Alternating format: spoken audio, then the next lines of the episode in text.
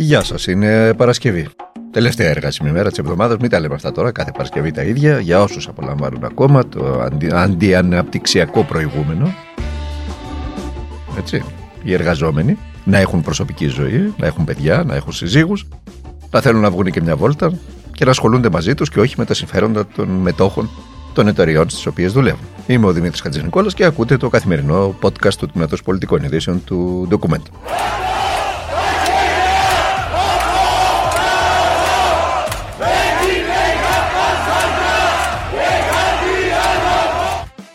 Η χθεσινή ημέρα ήταν μια ξεχωριστή ημέρα. Καταρχάς, ε, γιατί βγήκε πολλής, με τα δεδομένα της εποχής βέβαια, κόσμος στους δρόμους. Και στις δύο μεγάλες πόλεις, αλλά και σε πολλές πόλεις της ε, Ελλάδος. Όλος αυτός ο κόσμος που βγήκε στους δρόμους για να διαδηλώσει κατά του εργασιακού νομοσχεδίου της κυβέρνησης της Νέας Δημοκρατίας και του αρμόδιου υπουργού, του κ. Κωστή Χατζηδάκη, θυμίζω, δεν υπερασπίστηκε κανένα πολιτικό, κανένα κόμμα, κανένα συνδικαλιστή. Υπερασπίστηκε το δικαίωμά του να έχει ελεύθερο χρόνο. Ελεύθερο χρόνο για τον εαυτό του, για την οικογένειά του, για τους φίλους του, για τα παιδιά του, για τους αγαπημένους του ανθρώπους, το αγόρι για το κορίτσι του, το κορίτσι του για το αγόρι του, απλά πραγματάκια.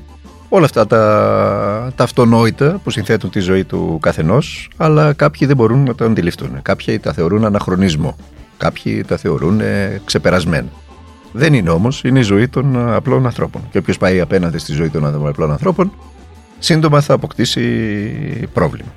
Έτσι. Διότι τι ζητάει ο εργαζόμενος, οι απλοί άνθρωποι, ξέρετε, δεν ζητάνε ούτε να πηγαίνουν στην ψαρού για γλέντια. Οι απλοί άνθρωποι δεν ζητάνε να έχουν υπερπολιτελή και supercars. Οι απλοί άνθρωποι δεν ζητάνε να πηγαίνουν σε παραθεριστικά θέρετρα των χιλίων ευρώ ημερησίως. Οι απλοί άνθρωποι, και οι περισσότεροι δηλαδή εξημών, ζητάμε πολύ απλά πράγματα. Ένα καλό φίλο, έναν έρωτα, μια αγάπη, πέντε πραγματάκια, έτσι πάρα πολύ απλά, να μπορούμε να καθόμαστε σε ένα ταβερνάκι να τα λέμε, να συζητάμε, να πίνουμε. Ζητάμε ένα στοιχειώδη προγραμματισμό στη ζωή μας, να ξέρουμε δηλαδή πότε δουλεύουμε, για ποιοι δουλεύουμε, μέχρι πότε θα δουλεύουμε, πόσο θα δουλεύουμε, ποια είναι τα ρεπό μας, ποια είναι οι ελεύθερες ώρες μας, ποιο είναι το ωράριό μας, για να μπορούμε να κανονίσουμε και τα υπόλοιπα, την υπόλοιπη ζωή μας. Να μπορούμε να κανονίσουμε τα παιδιά μας, να τα πάμε στο σχολείο, να τα πάρουμε στο φροντιστήριο, να τα πάρουμε το φροντιστήριο, να κάνουμε τα ψώνια, να καθαρίσουμε το σπίτι, να καθαρίσουμε τα ρούχα μας, να κάνουμε όλα αυτά τα πράγματα που κάνουν οι απλοί άνθρωποι. Και δεν έχουν κάποιους άλλους να τα κάνουν και αυτούς. Για να τα κάνουμε αυτά λοιπόν, πρέπει να ρυθμίσουμε και τον εργασιακό μας βίο. Είναι λυπηρό που πρέπει να γυρνάμε σε αυτά τα τόσο αυτονόητα πράγματα και είναι λυπηρό που, αν θέλετε, πολιτικοποιούμε με λάθος τρόπο τα συγκεκριμένα πράγματα. Είναι η ζωή των απλών ανθρώπων. Οι άνθρωποι λοιπόν που βγήκαν χθες στους δρόμους υπερασπίστηκαν πρώτα και πάνω απ' όλα τη ζωή τους. Μετά υπερασπίστηκαν τα κόμματά τους που έχει ο καθένας, τις ιδεολογίες που έχει ο καθένας, καθόλου σεβαστές, τις απόψεις που έχει ο καθένας. Πρώτα και κύρια, και σε αυτό ομονοούμε όλοι, ό,τι χρώμα και αν έχει το μπλουζάκι που φοράει ο καθένας, ότι υπερασπιστήκαμε τα χρεώδη. Υπερασπιστήκαμε την καθημερινότητά μας, τη ζωή μας. Και το κάναμε απέναντι σε, μια, σε κάποιους ανθρώπους, σε κάτι τύπους, να το πω έτσι, όσο και να ακούγεται σκληρό, που θεωρούν αναφέρεται το δικαίωμα να ζουν με δημόσιο χρήμα, τρεις γενιές τώρα και βάλε, και να σμπρώχνουν τον πλούτο στα πορτοφόλια των λίγων μιας οικονομικής ελίτ μετρημένη στα δάχτυλα των δύο χεριών, που τους στηρίζει και τους κρατά στην εξουσία. Περί αυτού πρόκειται. Τα υπόλοιπα είναι να είχαμε να λέγαμε. Η είδηση της σημερινής ημέρας, έτσι όπως ξεκίνησε το πρωί, ήταν το γεγονός ότι ο πρόεδρος της Βουλής, ο κ. Κώστας Τασούλα, δεν έδωσε το λόγο στον πρόεδρο της αξιωματική αντιπολίτευσης. Προσέξτε, δεν έχει καμία σημασία ποιος είναι ο πρόεδρος της αξιωματική αντιπολίτευσης. Δεν έχει καμία σημασία ποιο είναι το κόμμα. Καμία απολύτως. Έτυχε να είναι ο ΣΥΡΙΖΑ και ο κ. Αλέξης Τσίπρας. Ο πρόεδρος της Βουλής δεν έδωσε το λόγο μέσα στη Βουλή στον πρόεδρο της αξιωματικής αντιπολίτευσης. Του δεύτερου τη τάξη κόμματος. Του 32% των Ελλήνων. Και πρώην πρωθυπουργό για να πει αυτό που ήθελε να πει. Και να κρυθεί σε τελική ανάλυση από αυτό που ήθελε να πει. Αυτή είναι η κοινοβουλευτική δημοκρατία. Στη συγκεκριμένη περίπτωση, για να ξέρετε, ήθελε να πει ο κύριος Τσίπρας να στυλιτεύσει την άρνηση του Πρωθυπουργού να έρθει και να απαντήσει για τα θαλασσοδάνεια της Νέας Δημοκρατίας. Για αυτά τα 350 περίπου εκατομμύρια ευρώ, τα οποία η Νέα Δημοκρατία αρνείται να πληρώσει τους τόκους. Γιατί δεν της αρέσει να πληρώσει τους τόκους και τα πανωτόκια. Αρέσει σε όλους τους υπόλοιπους Έλληνες να πληρώνουν τους τόκους και τα πανωτόκια και αν δεν τα πληρώνουν να τους παίρνουν το σπίτι, αλλά τη Νέα Δημοκρατία δεν της αρέσει. Και θέλει να γράφει κέρδη και το θεωρεί και ο φίλος. Ε, ναι, θέλει να γράφει ε, δάνεια. Και το θεωρεί και απολύτως φυσιολογικό. Και δεν έρχεται και στη Βουλή για να απαντήσει. Και του κόβουν και του, το λόγο στη Βουλή του Πρόεδρου της Αξιωματικής Αντιπολίτευση για το συγκεκριμένο θέμα. Ε, το αφήνω στην κρίση σας. Δεν χρειάζεται να πούμε κάτι άλλο. Στη γνωστή μας βόλτα στα διεθνή τώρα, έτσι έχει σημασία ο διεθνής τύπος, η Washington Post, η Wall Street Journal και η Financial Times, έτσι, ναυαρχίδες του παγκόσμιου φιλελευθερισμού, ή τέλος πάντων του κόσμου της οικονομίας, για να μην με παρεξηγήσετε, βάλουν συντονισμένα σήμερα κατά του πληθωρισμού στις ΗΠΑ. Γράφουν με επιχαίους τίτλους Η έκρηξη των τιμών πυροδοτούν επιθέσεις εναντίον του Biden και της Fed. Ή γράφει η Washington Post το γράφει αυτό. Ο πληθωρισμός αγγίζει υψηλό 13 ετών, γράφει η Wall Street Journal. Και η, η άλλη εφημερίδα, η Financial Times, γράφουν πως είναι πρόκληση για τη Fed καθώς οι αμερικάνικες ε, τιμές καταναλωτή αυξάνονται με γρήγορο ρυθμό. Τώρα κάποιος θα αναρωτηθεί γιατί όλοι αυτοί επιτίθονται στον πληθωρισμό. Γιατί ξαφνικά για όλους τον κόσμο της οικονομίας ο πληθωρισμός είναι η νούμερο ένα αιτία για να, ως δείκτης ότι η οικονομία, ε, η αναθέρμανση της οικονομίας είναι πρόβλημα. Ε, ο λόγος που επιτίθονται και στη Fed και στον κύριο Biden είναι το τεράστιο πακέτο που έχει ρίξει ο κύριος Biden ε, για την αντιμετώπιση της πανδημίας και των επιπτώσεων της πανδημίας. Το τεράστιο πακέτο στην οικονομία. Είναι αυτονόητο ότι ένα τόσο τεράστιο πακέτο, τόσο στις μικρομεσαίες επιχειρήσεις όσο και στους πολίτες, θα προκαλέσει αναθέρμανση της οικονομίας. Αυτός είναι και ο λόγος που το κάνεις.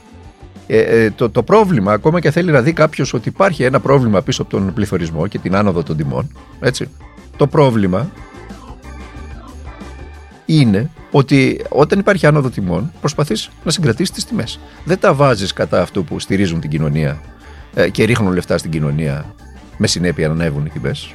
Έτσι.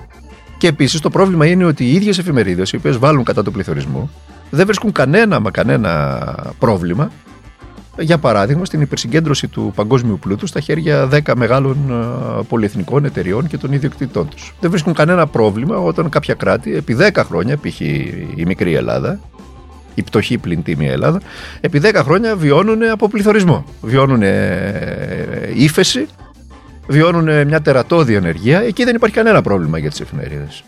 Μόλις πέσουν κάποια λεφτά στην οικονομία και αυξηθεί ο πληθωρισμός, αμέσως ε, επισύουν τον κίνδυνο της αναθέρμανσης της οικονομίας.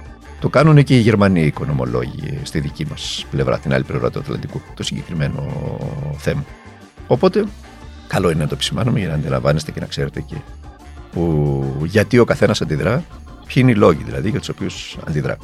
Στα εθνικά τώρα, η κατάσταση στα, στα λεγόμενα εθνικά μας θέματα δεν είναι καθόλου καλή. Η Τουρκία έχει επιδοθεί εσχάτως σε έναν διπλωματικό μαραθώνιο νομιμοποίησης τετελεσμένων που έθεσε η ίδια στο πεδίο, όπως αρέσκεται να λέει ο κύριος Ερντογάν, δηλαδή δια της ισχύως. η πρόσφατη αναφορά Τσαβούσογλου, χθεσινή είναι αυτή, ε, για έγγραφο οράματος που έδωσε ο ίδιος στον ε, κύριο Μπλίνκεν, στον Υπουργό Εξωτερικών ε, των ΗΠΑ, βεβαιώνει του λόγου το αληθές. Ενώ ο Ουδής γνωρίζει την ίδια ώρα ποιες είναι οι προθέσεις της Αθήνας. Τι θέλει να κάνει η Αθήνα. Τι ζητάει ακριβώς. Κανείς δεν ξέρει. Ε, έχουμε την αίσθηση μερικές φορές ότι ούτε η Αθήνα γνωρίζει τι ακριβώς θέλει. Παράλληλα, η Τουρκία έχει επιδοθεί σε μια εξοπλιστική κούρσα τα τελευταία 20 χρόνια επί Ερντογάν, άνευ προηγουμένου. Κατασκευάζει τα πάντα. Τα πάντα. Από αεροπλάνα, από τάγκς, από κανόνια, από drones, από ό,τι μπορείτε να φανταστείτε. Και ε, ας καθίσει να σκεφτεί κάποιος, δεν χρειάζεται και πολύ μυαλό να το σκεφτεί, γιατί τα κατασκευάζει αυτά. Και τι σημαίνει για την Ελλάδα, που είμαστε δίπλα της. Και δείχνει κανένας να μην αντιδρά. Κανένας δεν αντιδρά στο γεγονός ότι αυτή η χώρα, ε, η εξοπλιστική της βιομηχανία, η στρατιωτική της βιομηχανία, ε, έχει παρουσιάσει αλματώδη άνοδο και ξαφνικά εξοπλίζεται σαν αστακός. Πρόκειται για μια χώρα που ε, αντιλαμβάνεστε, το ξέρετε, δεν το κρύβει και η ίδια, ότι έχει βλέψεις. Έτσι. Ε, βλέψεις για την μεγάλη πατρίδα, για τη γαλάζια πατρίδα, για την, για την επιστροφή στην Οθωμανική Αυτοκρατορία και όλα αυτά τα ωραία που ακούμε κατά καιρούς ε, από την πολιτική ηγεσία της ε, γειτονικής χώρας. Και δείχνει κανένας να μην ανησυχεί. Ούτε στην Ευρώπη ανησυχούν, ούτε στην άλλη πλευρά του Ατλαντικού ανησυχούν. Κανένας δεν ανησυχεί για τις βλέψεις της Τουρκίας. Όλοι τη θεωρούν σύμμαχο, που τέλος πάντων καμιά φορά ε, έχει ξεφύγει λίγο από τα εσκαμμένα, οπότε να την επαναφέρουμε, να της τραβήξουμε λίγο το, ε, το σκηνή για να μην ξεφύγει πολύ. Κάπως έτσι αντιμετωπίζεται η Τουρκία. Και η Ελλάδα, η οποία είναι η χώρα η οποία θα έπρεπε να αντιδρά σε αυτόν τον υπερεξοπλισμό, δεν κάνει απολύτως τίποτα. Η Ελλάδα βιώνει ένα ε, χαλαρό καλοκαιράκι. Την ίδια ώρα η εκτελεστική διαταγή του Biden για τη Συμφωνία των Πρεσπών, για τη διεύρυνση των Δυτικών Βαλκανίων, φωτογραφίζει τη μικροκομματική τακτική της Νέας Δημοκρατίας στο θέμα, η οποία έχει ξεπεράσει κάθε προηγούμενο. Θυμίζω ότι υπάρχουν αυτές οι τρεις ενδιάμεσες συμφωνίες, οι οποίες πρέπει να κυρωθούν από τη Βουλή Ο κ. Μητσοτάκης προφανώς δεν ήθελε να τις κυρώσει και δεν θέλει να τις κυρώσει για να μην πιει το πικρό ποτήρι. Αλλά τελικά ο κ. Biden του τράβηξε το αυτή, έβγαλε αυτή την ε, εκτελεστική διαταγή, η οποία προβλέπει κυρώσεις για όποιου σταθούν εμπόδιο, ακόμα και για πρόσωπα που σταθούν εμπόδιο απέναντι στη διεύρυνση των Δυτικών Βαλκανίων. Και μάλιστα ονοματίζει και την ε, Συμφωνία των Πρεσπών μέσα. Για όποιοι δημιουργήσουν προβλήματα, Συμφωνία των Πρεσπών. Τι προβλήματα, για παράδειγμα, τη μη κύρωση των τριών συμφωνιών από την Ελληνική Βουλή. Ούτε ψήλο στον κόρφο του Κυριάκου Μητσοτάκη. Θα τρέχει και δεν θα φτάνει το επόμενο διάστημα. Όλα τα παραπάνω συμβαίνουν την ώρα που κυβέρνηση και μέσα μαζικής ενημέρωσης ασχολούνται, όπως είπαμε πριν, με τα καλοκαιράκια και σχάτως με το ε, πολύ αγαπητό στους αρέσει του σπορ, το, το μπαλάκι που το πετάει ο ένας τον άλλον. Τώρα εντάξει, αυτοί το, το βλέπουν στο αθλητικό, δεν έχουμε κανένα πρόβλημα με τα αθλητικά, αλλά αυτοί οι άριστοι είναι πολύ εκπαιδευμένοι στο να πετάνε ο ένας τον μπαλάκι τον άλλον και σε πάρα πολλά άλλα πράγματα. Όχι μόνο στο τέννη που δεν μας πειράζει σε τελική ανάλυση. Εμείς εδώ θα είμαστε να τα λέμε όλα αυτά, να τα συζητάμε, να τα σχολιάζουμε. Στο καθημερινό podcast του Μέτρου Πολιτικών Ειδήσεων του Ντοκουμέντο. Ε, Παρασκευή είναι σήμερα, τελευταία ημέρα της εβδομάδα. Συνεπώς να περάσετε ένα ε, ώστε δυνατόν πιο ευχάριστο γίνεται Σαββατοκύριακο με τους ε, οικείους σας, με τα αγαπημένα σας πρόσωπα, να τους προσέχετε και να σας προσέχουν. Δεν χαρίζεται τίποτα στη ζωή. Να πούμε και κάτι ακόμα τελευταίο. σω την άλλη εβδομάδα δεν κάνουμε podcast, γιατί εκκρεμούν κάτι άδειες που πρέπει να τις πάρουμε. Δεν, έχει, δεν, το, δεν το έχουμε ακόμα τσεκάρει εντελώς, αλλά ε, υπάρχει αυτό το ενδεχόμενο. Συνεπώς, καλό είναι να το ξέρετε κι εσείς. Και ε, εδώ θα είμαστε έτσι κι αλλιώς εμείς να τα λέμε. Να είστε καλά, γεια σας.